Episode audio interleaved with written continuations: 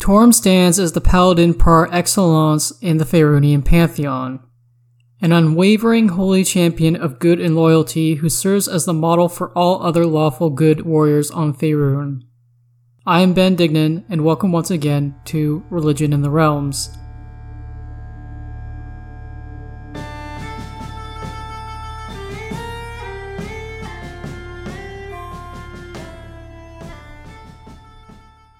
Titles the following titles are given to Torm the True, the True God, the Foolish, the Brave, the Loyal Fury, and the Hand of Righteousness.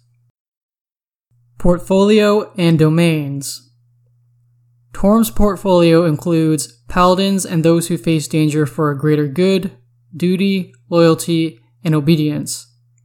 Torm's domain for 5th edition is War. Appearance and manifestations. Back before the Divine Edict, when the deities of the realms are far more active in the prime material, Torm's avatar would occasionally come down to fight evil monsters and injustice. Torm appears as a large sized human man standing 12 feet tall. He wears ancient plate armor that is purple in color with a dull finish. Torm sometimes looks like an older white haired human and at other times he looks like a young, handsome blonde haired man. When Torm engages in combat, he will sometimes shift into the form of a lion headed man wearing golden plate armor. If you picture the trope of the muscular, armor clad, chivalrous, square jawed paladin, that is Torm in a nutshell. Torm uses various mounts in combat, but his preferred mount is an ancient gold dragon. Torm has a magical calming aura that will dispel any fear in Torm's allies around him. Torm can summon any ranged or melee weapon to appear in his gauntleted hands. Though Torm's weapon of choice is a two handed, plus 5 Holy Avenger greatsword that also has the same features as a Sunblade. This weapon Torm calls Duty's Bond. Torm also has spiritual throwing hammers that he can toss about as ranged weapons.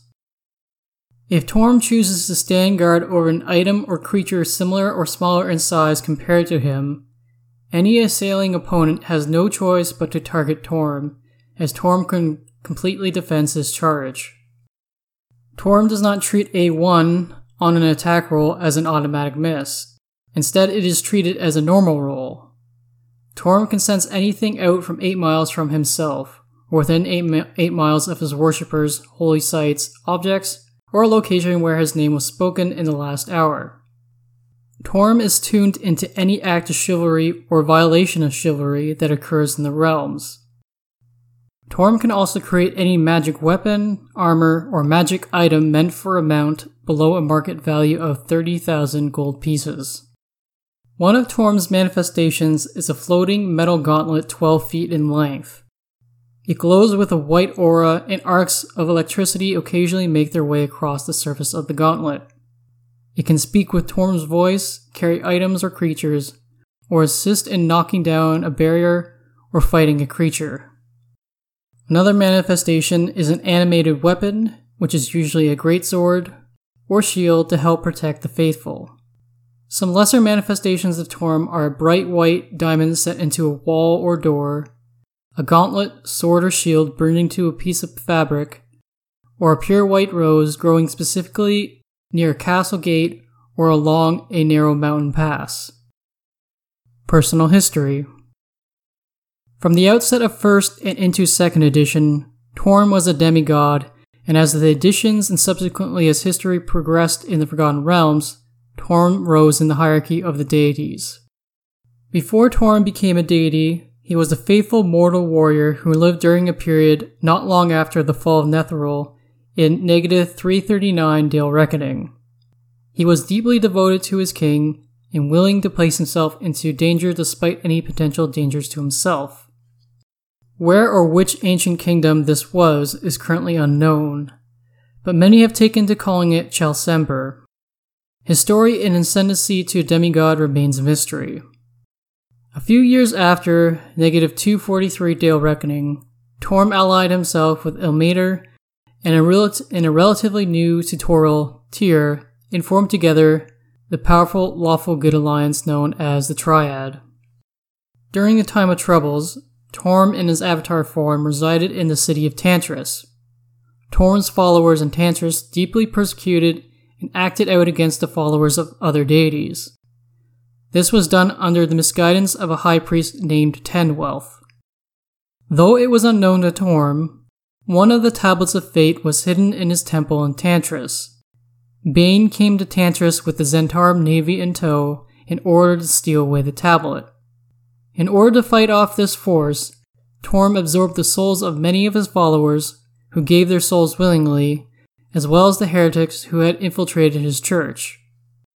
Torm took on the appearance of a massive lion headed man and did battle with Bane. Though he won out against Bane and destroyed the Zhentarim navy, Torm died from the battle. However, he was restored to his former self by Ao for his service after the end of the Time of Troubles. Tyr also raised Torm from a demigod to a lesser deity, and Torm created his own realm in the upper plane of Mount Celestia known as Trueheart. Torm was one of the deities who teamed up to remove Cyric from the role of Lord of the Dead and replace him with Kelemvor in 1368 Dale Reckoning. In 1384 Dale Reckoning, due to a misunderstanding that is thought to have been the responsibility of Cyric's machinations, Tyr killed Helm in the duel. Ilmater at this time removed himself from the Triad and switched upper planes. Realizing the repercussions of what transpired and feeling a great degree of shame, Tyr abdicated his position as a greater, as a greater deity to Torm. At the outset of the spell plague in 1385 Dale Reckoning, Tyr sacrificed himself to defend against a demonic incursion into the upper Planes. Following Tyr's death, Ilmater returned to Torm and with Bahamut formed the Triad once again, with Torm taking Tyr's position at the head. Finally, during the events of the Second Sundering starting in 1482 Dale Reckoning, Tyr was reborn, taking his position at the head of the Triad once more and Bahamut peacefully stepped aside. It is said in some liturgical texts of Torm that Torm will die in self sacrifice to defend the realms from Cyric one last time in what will be the last battle of the gods. Personality Torm is the lawful good deity. Torm is the paragon of loyalty, bravery, and unflinching courage. He is strict, virtuous, and unwavering, but beneath that stern personality is a humble deity who is a generally good and kind being. He is gentle and open with those who are close to him. Personal Realms We'll start by first describing Torm's realm in the Great Wheel cosmology that is used in 1st edition, 2nd edition, is now is the assumed default cosmology for 5th edition.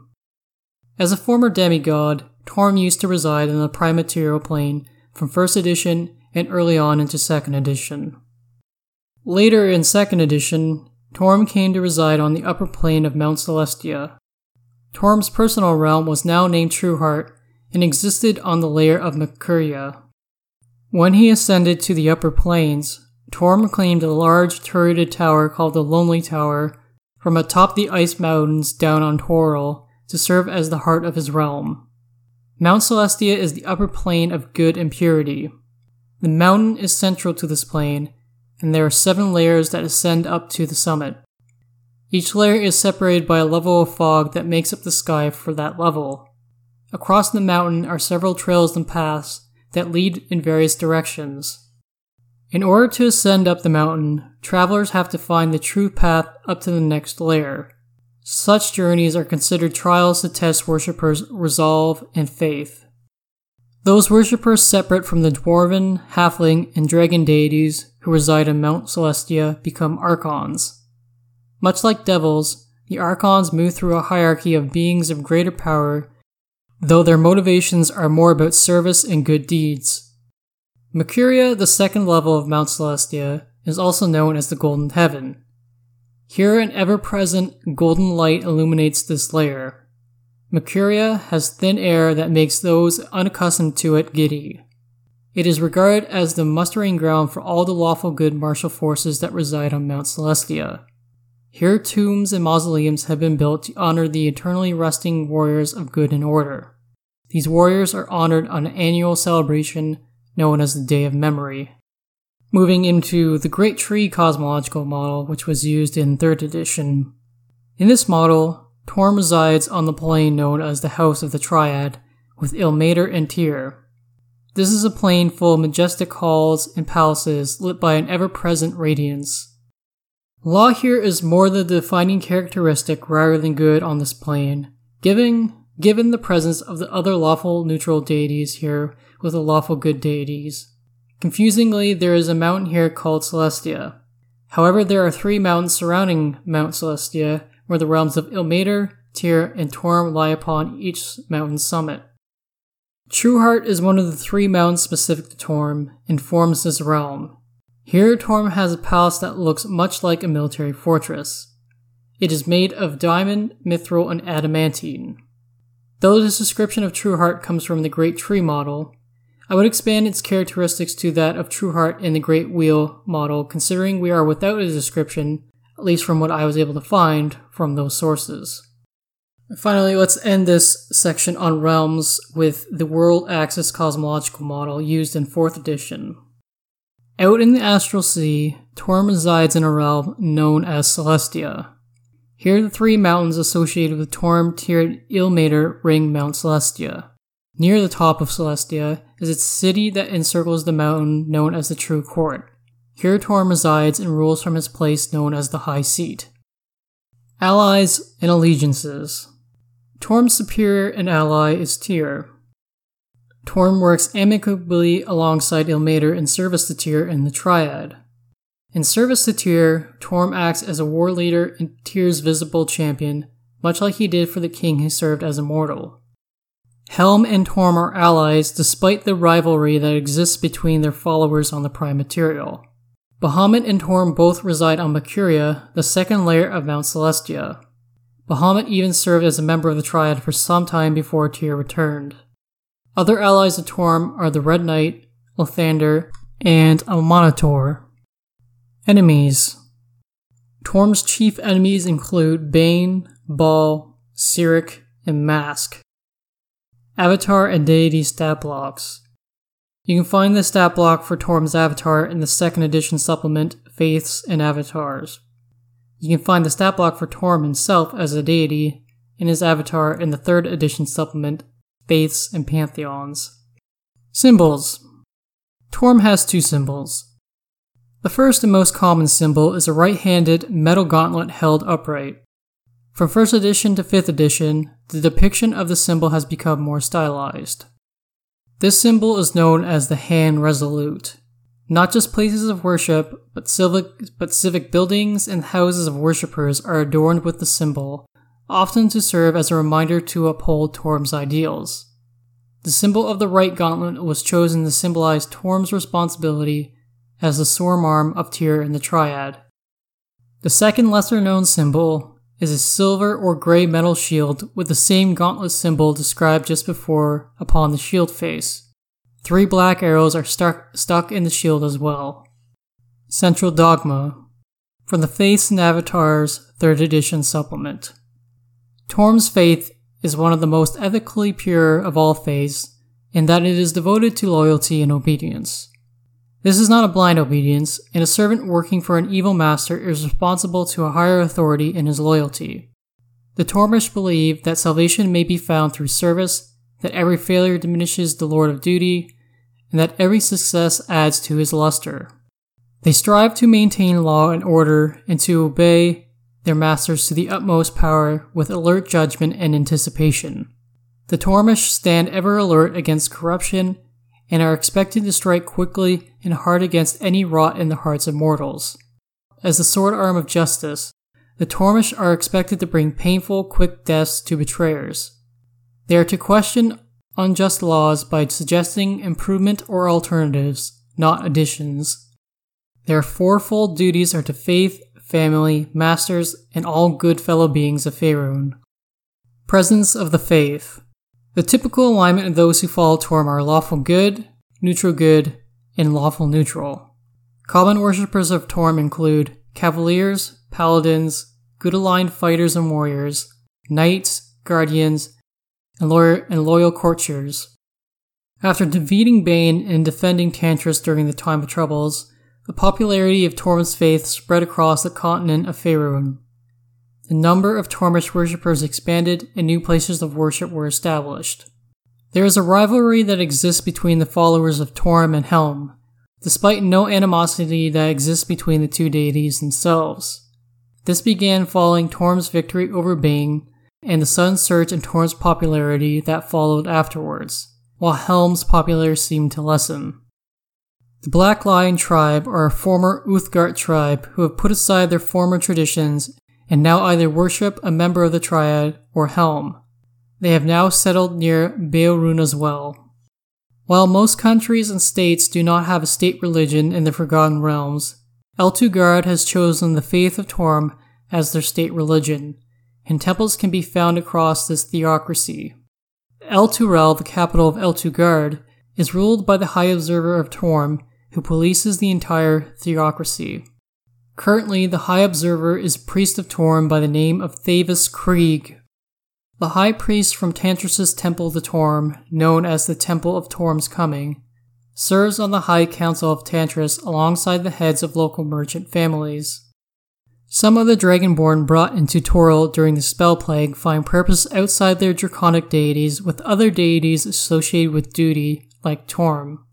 The Order of the Gauntlet is a strong faction in the Sword Coast, made up of holy warriors and adventurers devoted to fighting evil out in the open. Members of this order worship Torm, Tyr, Helm, and Hoar. Why not Ilmater, I don't know offhand, considering the triad is still active. Hierarchy and structure of the clergy. Torm's priests are known as holy champions and are trained warriors. The structure of the faith is based around a three level hierarchy. The top hierarchy are the priests of Torm. The middle hierarchy is composed of the paladins and knightly orders dedicated to Torm. The third and lowest hierarchy is composed of Torm's light of Torm's lay worshippers, such as the warriors, public servants, etc. The top hierarchy consists of the various ranks of the clergy known as the Tormtar. Moving through the hierarchy is based around both merit and length of service. In ascending order, the, priest, the priestly ranks are as follows the unproven, who are the novices of the faith, the Andurans, who are lower ranked priests, faith blades, wardens, vigilants, watchful venturers, loyans, enforcers, guardians, knights, vanguardiers, and champions. If that wasn't confusing enough, there are now, sorry, there are specific duty titles given to others of varying ranks, such as the patrol captain, the revered messenger, the door warden seneschal, the temple master, high priest, and priest inquisitors. Uh, these inquisitors are those who serve as the teachers and disciplinarians within the church. The second hierarchy are the military branch of the church, they are tasked with different martial tasks and quests. This tier of the hierarchy are known as the Swords of Torm. Most, but not all, are warriors and paladins devoted to different orders in the realms. The swords are allied with the Tormtar, but by no means do they or are they expected to take order from the priests. Responsibilities and duties of the faith. The clergy of Torm are to go abroad, root out corruption, and some extend this responsibility to try and reform regions and nations that are too lawless. If a worshipper becomes aware of corruption, they are to do what they can to fix such corruption. Worshippers and clergy are to act as active forces for good, right wrongs, and help the innocent and hopeless. Each worshipper to Torm is expected to pay an annual tithe to their local temple as they can. Given the acts of persecution committed by the heretical Tormish clergy and followers during the time of troubles, Torm's faith are expected to carry out a series of actions to atone for three debts, known as the penance of duty. Though given how long ago the time of troubles were compared to present day Forgotten Realms, I am not sure if the followers of Torm are still expected to pay off these debts, but here they are regardless. The debt of persecution, to repay their persecution of other religions, the truly faithful must aid other goodly religions in re-establishing themselves. The debt of dereliction. To atone for their abdications of duty to guard against strife, the Tormish must expend all possible effort to eliminate any surviving cults of Bane, as well as to oppose all efforts of Cyric and the Zhentarim. And finally, the debt of destruction. Followers, followers of Torm are obliged to relieve the destruction to the magic weave incurred during the time of troubles. All dead magic areas are to be reported and repaired. In addition, all permanent results of the magical chaos of the time of troubles are to be similar, similarly undone and all wild magic areas reported and eradicated. The clergy are expected to provide safe housing, training, and lend support militarily to other allied orders and other military groups. The faith stands watch over the areas that might erupt into war against the regions they serve in. Rarely does a church mobilize for war, but they do so when duty calls. Certain chosen members across the three, hier- three hierarchies of Torm's church will be given a large amount of freedom to disregard the general responsibilities to pursue a certain responsibility dicta- dictated to them by Torm himself. In turn, they have to pay a significant tithe back to the faith to make up for these freedoms. A few special members are tasked with exploring Toril and reporting back to the network of temples so that the faith is always aware of events occurring out in the world. Orders and priestly bodies. More a collection of individuals by circumstance rather than organizing on their own, the martyrs' progeny are those who were children of those who willingly gave up their souls to help Torm win against Bane as they fought in Tantras during the time of troubles. Several of these children who went on to grow up displayed various divine abilities and or entered into Torm's church. A good portion of the martyr's progeny are likely dead given the approximately 140 years that have passed, but some of them who are of the longer lived races may still be alive. The Order of the Golden Lion This order of paladins was founded soon after Torm's rebirth during the time of troubles. These paladins especially take the penance of duty to heart and wander the realms carrying out this penance. They can be found guarding the temples of other allied faiths or attending to quests to help recover holy items and relics important to that allied faith. Paladinhood is lost for those who fail in this penance, and it can only be reclaimed if a difficult quest is completed that is in line with the penance of duty. In order to advance in rank through this order, service in the name of repaying one of the debts for some time must be completed. The same armor is worn by members of this order regardless if they are out in the field or participating in ceremony. This armor is a full suit of plate mail that, when polished, gives the armor a bright gold sheen. The suit of armor consists of an ornate helm as well. In service to the penance of duty, each member of this order has a monthly duty to perform a quest or perform guard duty for a temple of an allied faith. They are to perform all duties that they are presented with from this temple so long as they do not conflict with the tenets of their own faith. Paragons are priests who act very much like paladins, but are deeply tied to the faith in Tantras. Paragons, in the same way, act as paladins and go out on quests and crusades. Paragons wear plate mail and helmets with a white sheen to it, and sky blue cloaks. They only carry swords that they can use two handed and will not use shields. The Knights of Imphras II are an elite order of paladins pledged to the crown of Impiltur for life. Their formal name is the Most Holy Order of the Sacred Shrike, and they are composed solely of paladins in service to one of the Triad. They specialize in hunting down fiends and find any threat from ancient Narfell to the northeast. Three lords serve as the triumvirate of the order, each one representing the deities of the Triad. Each of them is given the title of War Captain.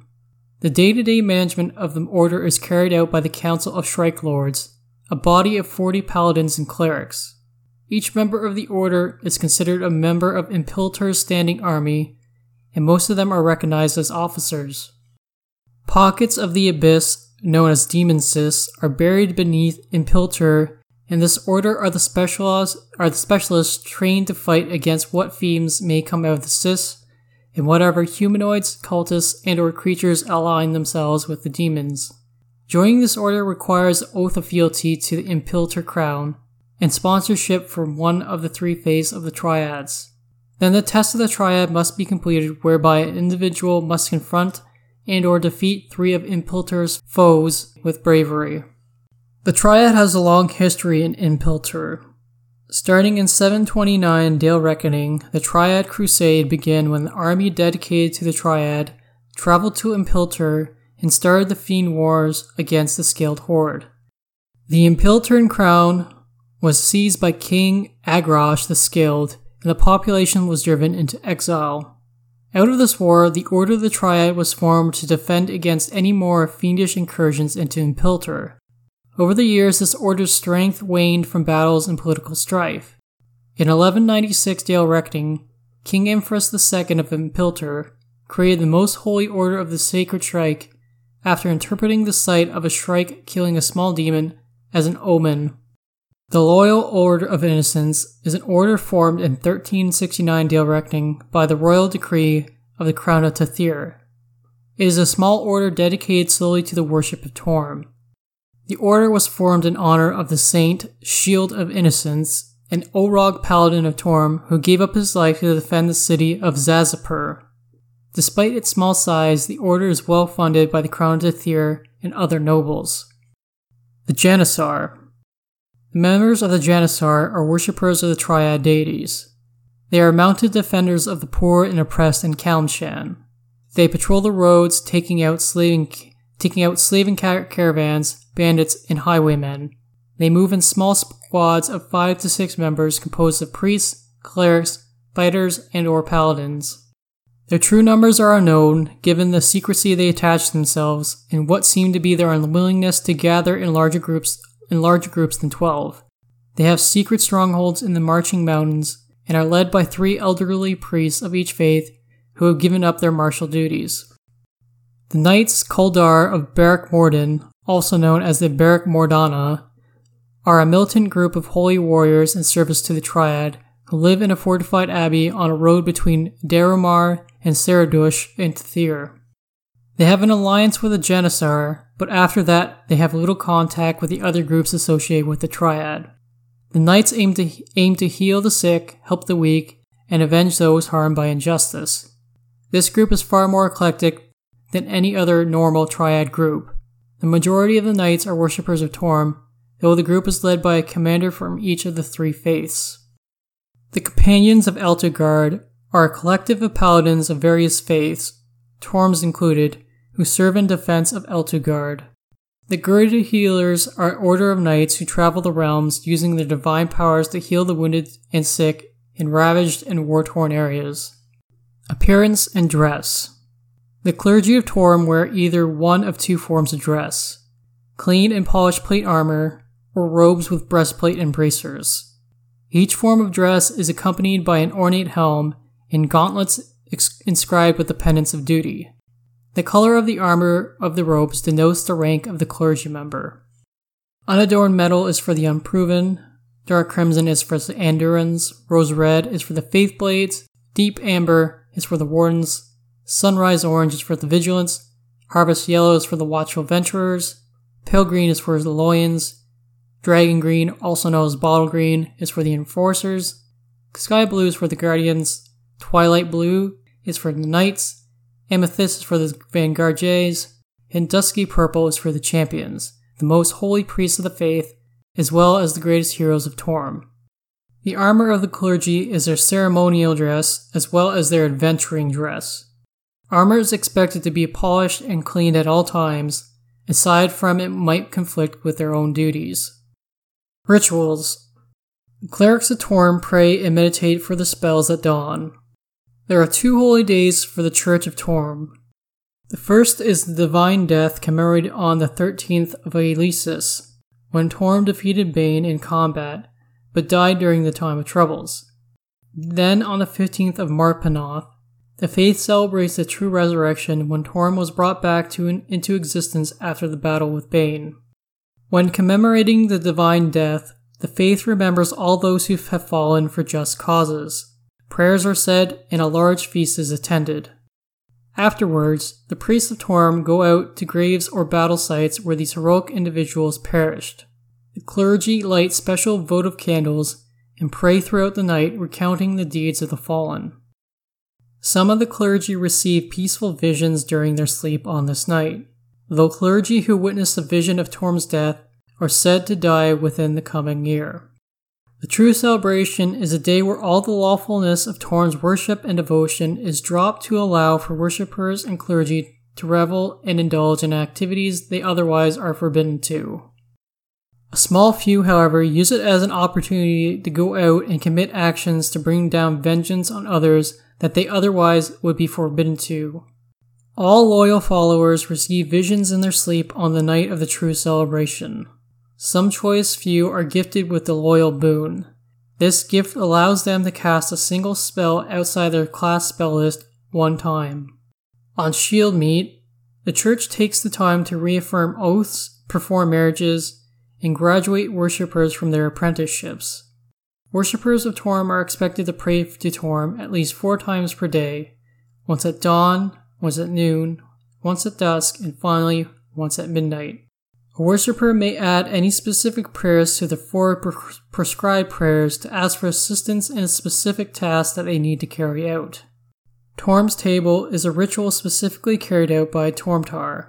A grand, a grand meal is prepared by the clergy member for a stranger of lesser means. During the meal, the clergy member is expected to fast and wait on the stranger. After three days, the clergy member is to confess any shortcomings and failures to a fellow clergy member and report on their duties to a superior. Investiture is a ceremony through which a novice becomes a full clergy member of the faith. Any member of the clergy is to attend this ceremony if they are within a day's ride of the ceremony's location. The novice is to dirty themselves as much as possible, whether that be from rolling in dirt, mud, or through other means, and beg for rags from others around town. For a day they are to fast. That evening they are brought into the temple, washed clean by their fellows, and invited into the priesthood. A hymn is sung, and then all but the novice leave the sanctuary, as the novice is left locked in the temple to complete the holy vigil. The holy vigil occurs each time a new member is welcomed into the clergy, and each time a clergy member rises in the rank of the priesthood. A bastard sword is magically levitated over the individual to hang above their head, point downward. Each time the individual suffers any doubt or wavers in their vigil, the blade drops slightly. The blade never drops with enough force to ser- seriously injure the individual. However, when blood is drawn from the individual, the levitation is broke on the sword and it clatters to the ground. There is a deep amount of shame associated with failing the holy, vigil. Depending on the situation, the individual may pray deeply and be allowed to carry out the vigil once more the next night, be charged with a quest or penance, or be cast out from the clergy altogether. General locations of temples and shrines. Temples to Torm are also built to be citadels. They are often constructed high up on the mountainsides or other places of high elevation to obtain a better view of the surroundings. Temples are built out of white granite and seem to give off an aura of light. The temples are decorated with the statues of lions and armored warriors, and the insignia of those who fell in service to Torm.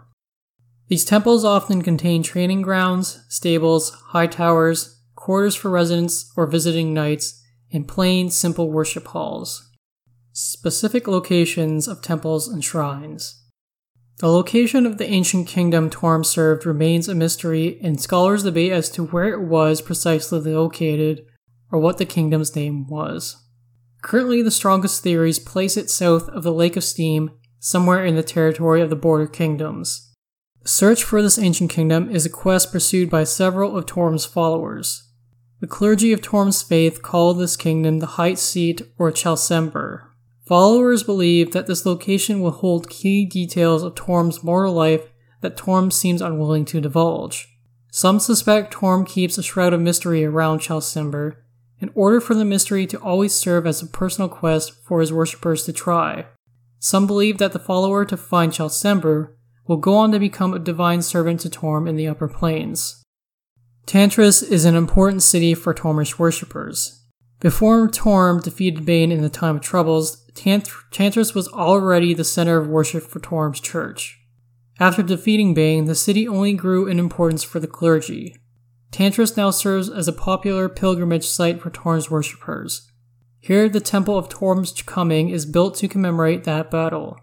The Temple of Torm's Coming is the largest Tormish t- temple in all of Faerun. This temple is a scarred, white granite fortress sitting atop the city's highest hill.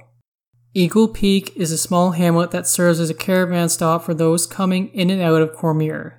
Here, a small temple to Torm has been built known as the Citadel of the Rampant Eagle. Another named temple to Torm is the House of the Hen in Procampur. A known temple to Torm can be found in Tethyr.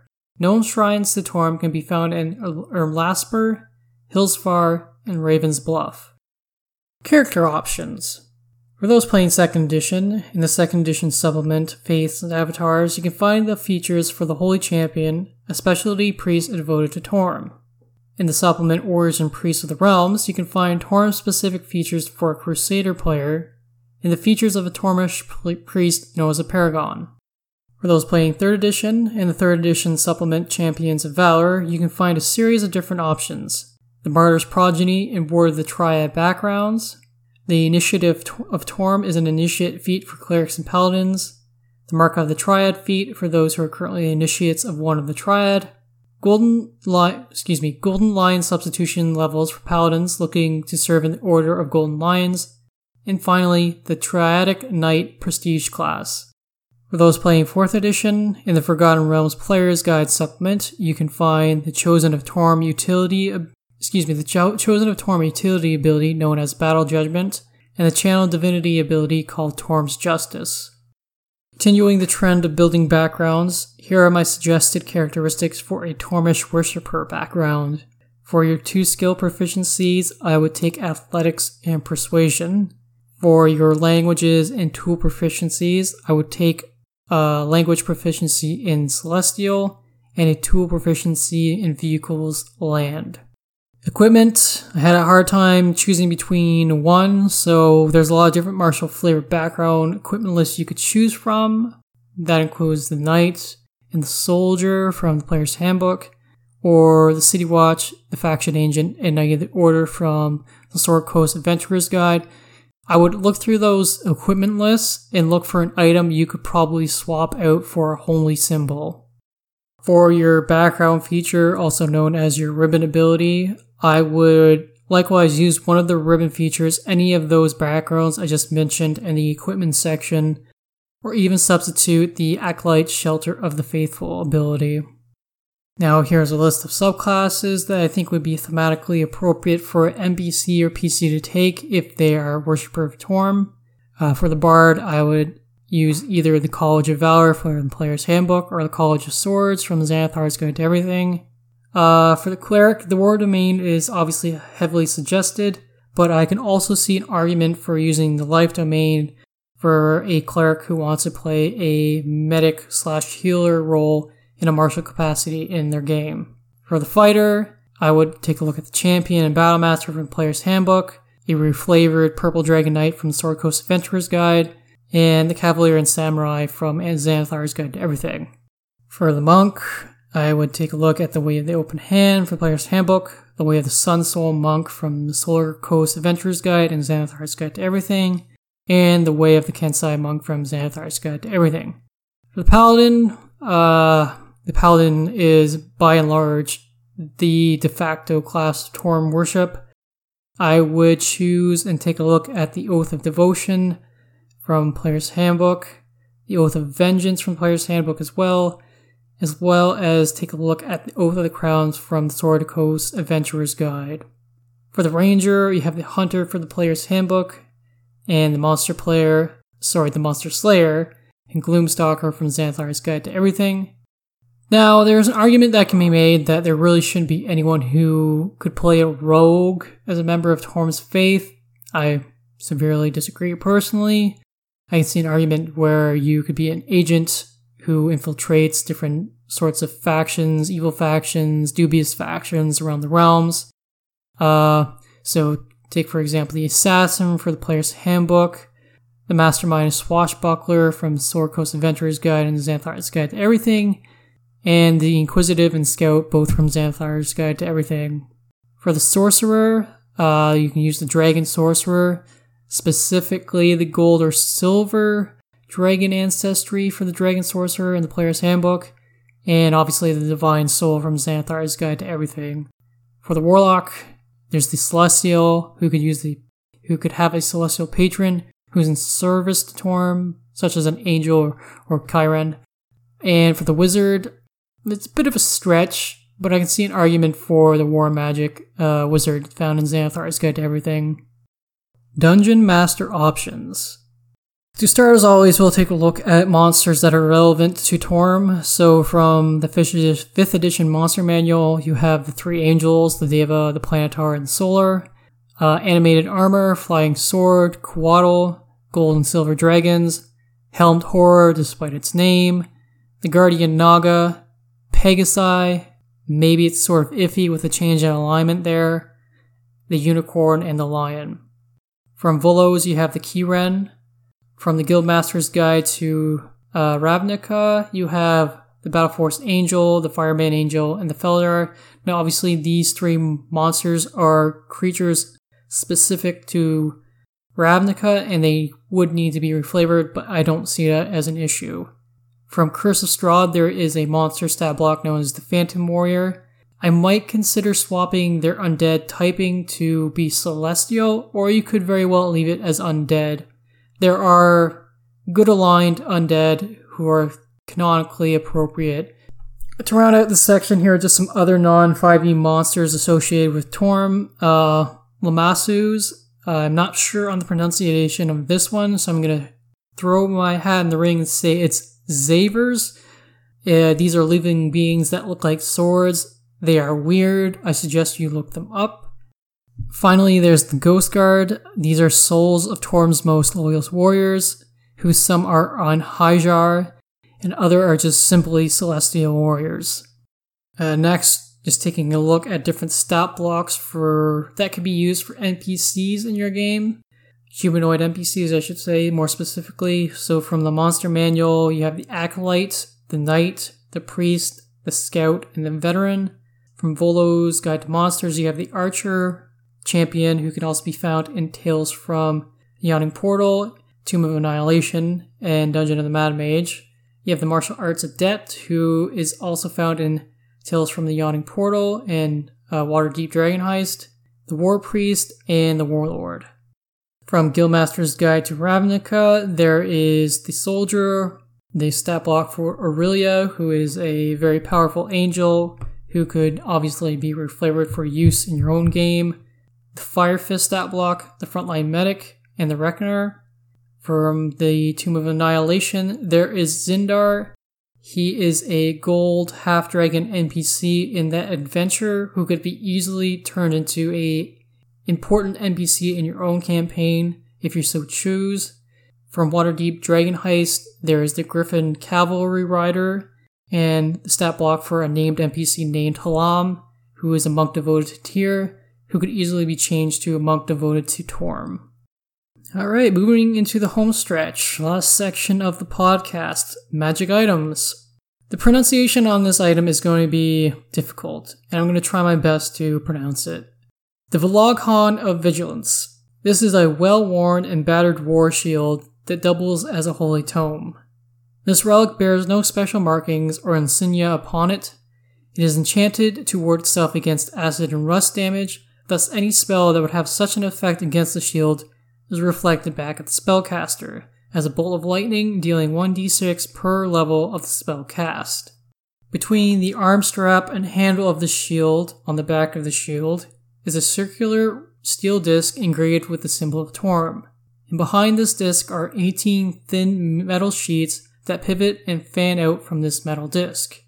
Each metal sheet has the symbols and sigils for a single spell stamped out upon them. The first record of this shield comes from 1158 Dale Reckoning, and ever since it has passed through the hands of wandering devotees of Torm. The established church attempted to find and claim it, but Torm let it be known through his own followers that it was better to be kept in use across Faerun in time. The last known whereabouts of it were in the hands of a priest named Amaratus Dunthan, who was a member of an adventuring company known as the Company of the Crow. This company was slain by a summoned Beatazu in 1344 Dale Reckoning, and any record of the shield ceases from there. You can find the details for this important relic in the second edition supplement, Prayers of the Faithful.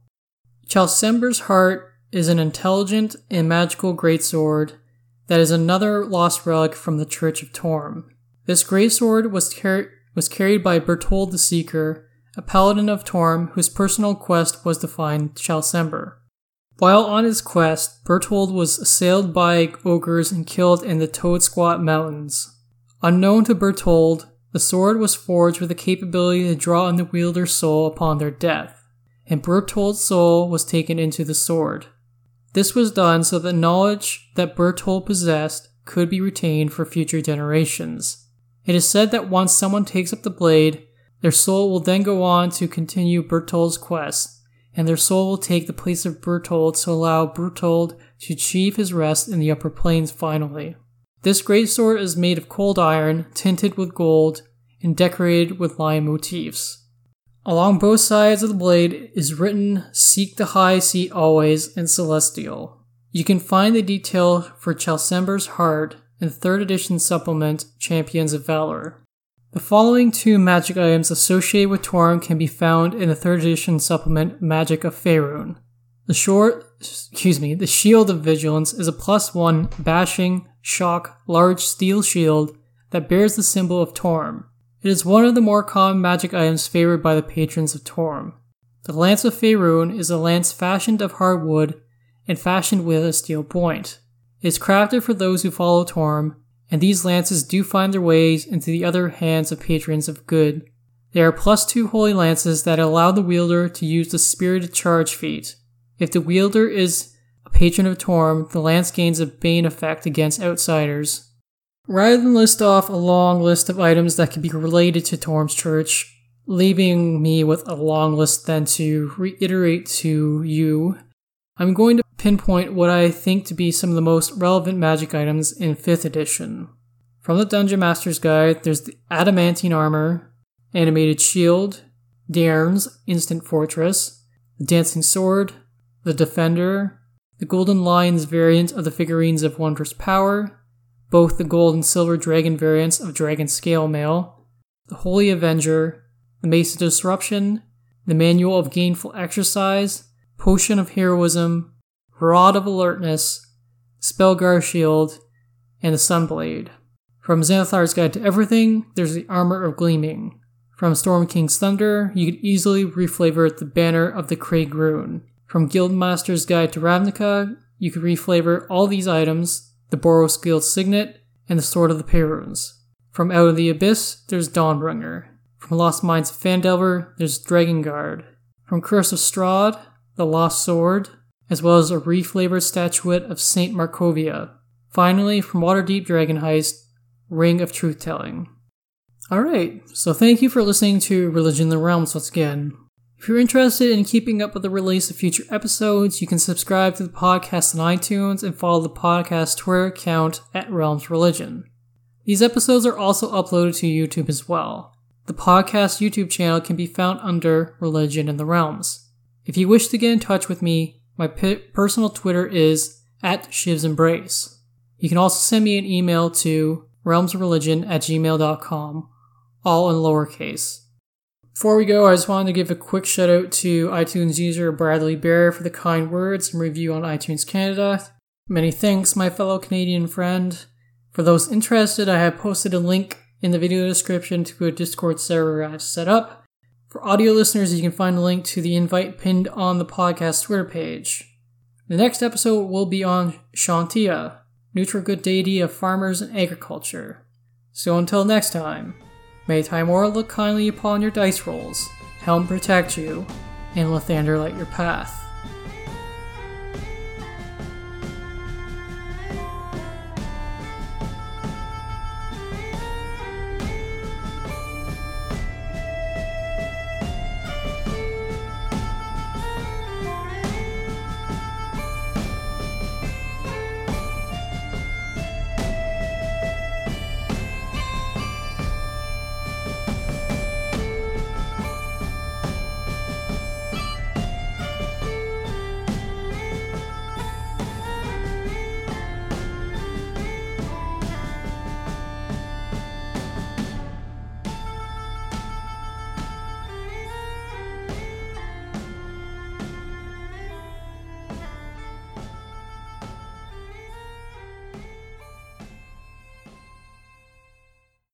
Music for this episode Hidden Past by Kevin MacLeod, licensed under Creative Commons by Attribution 3.0.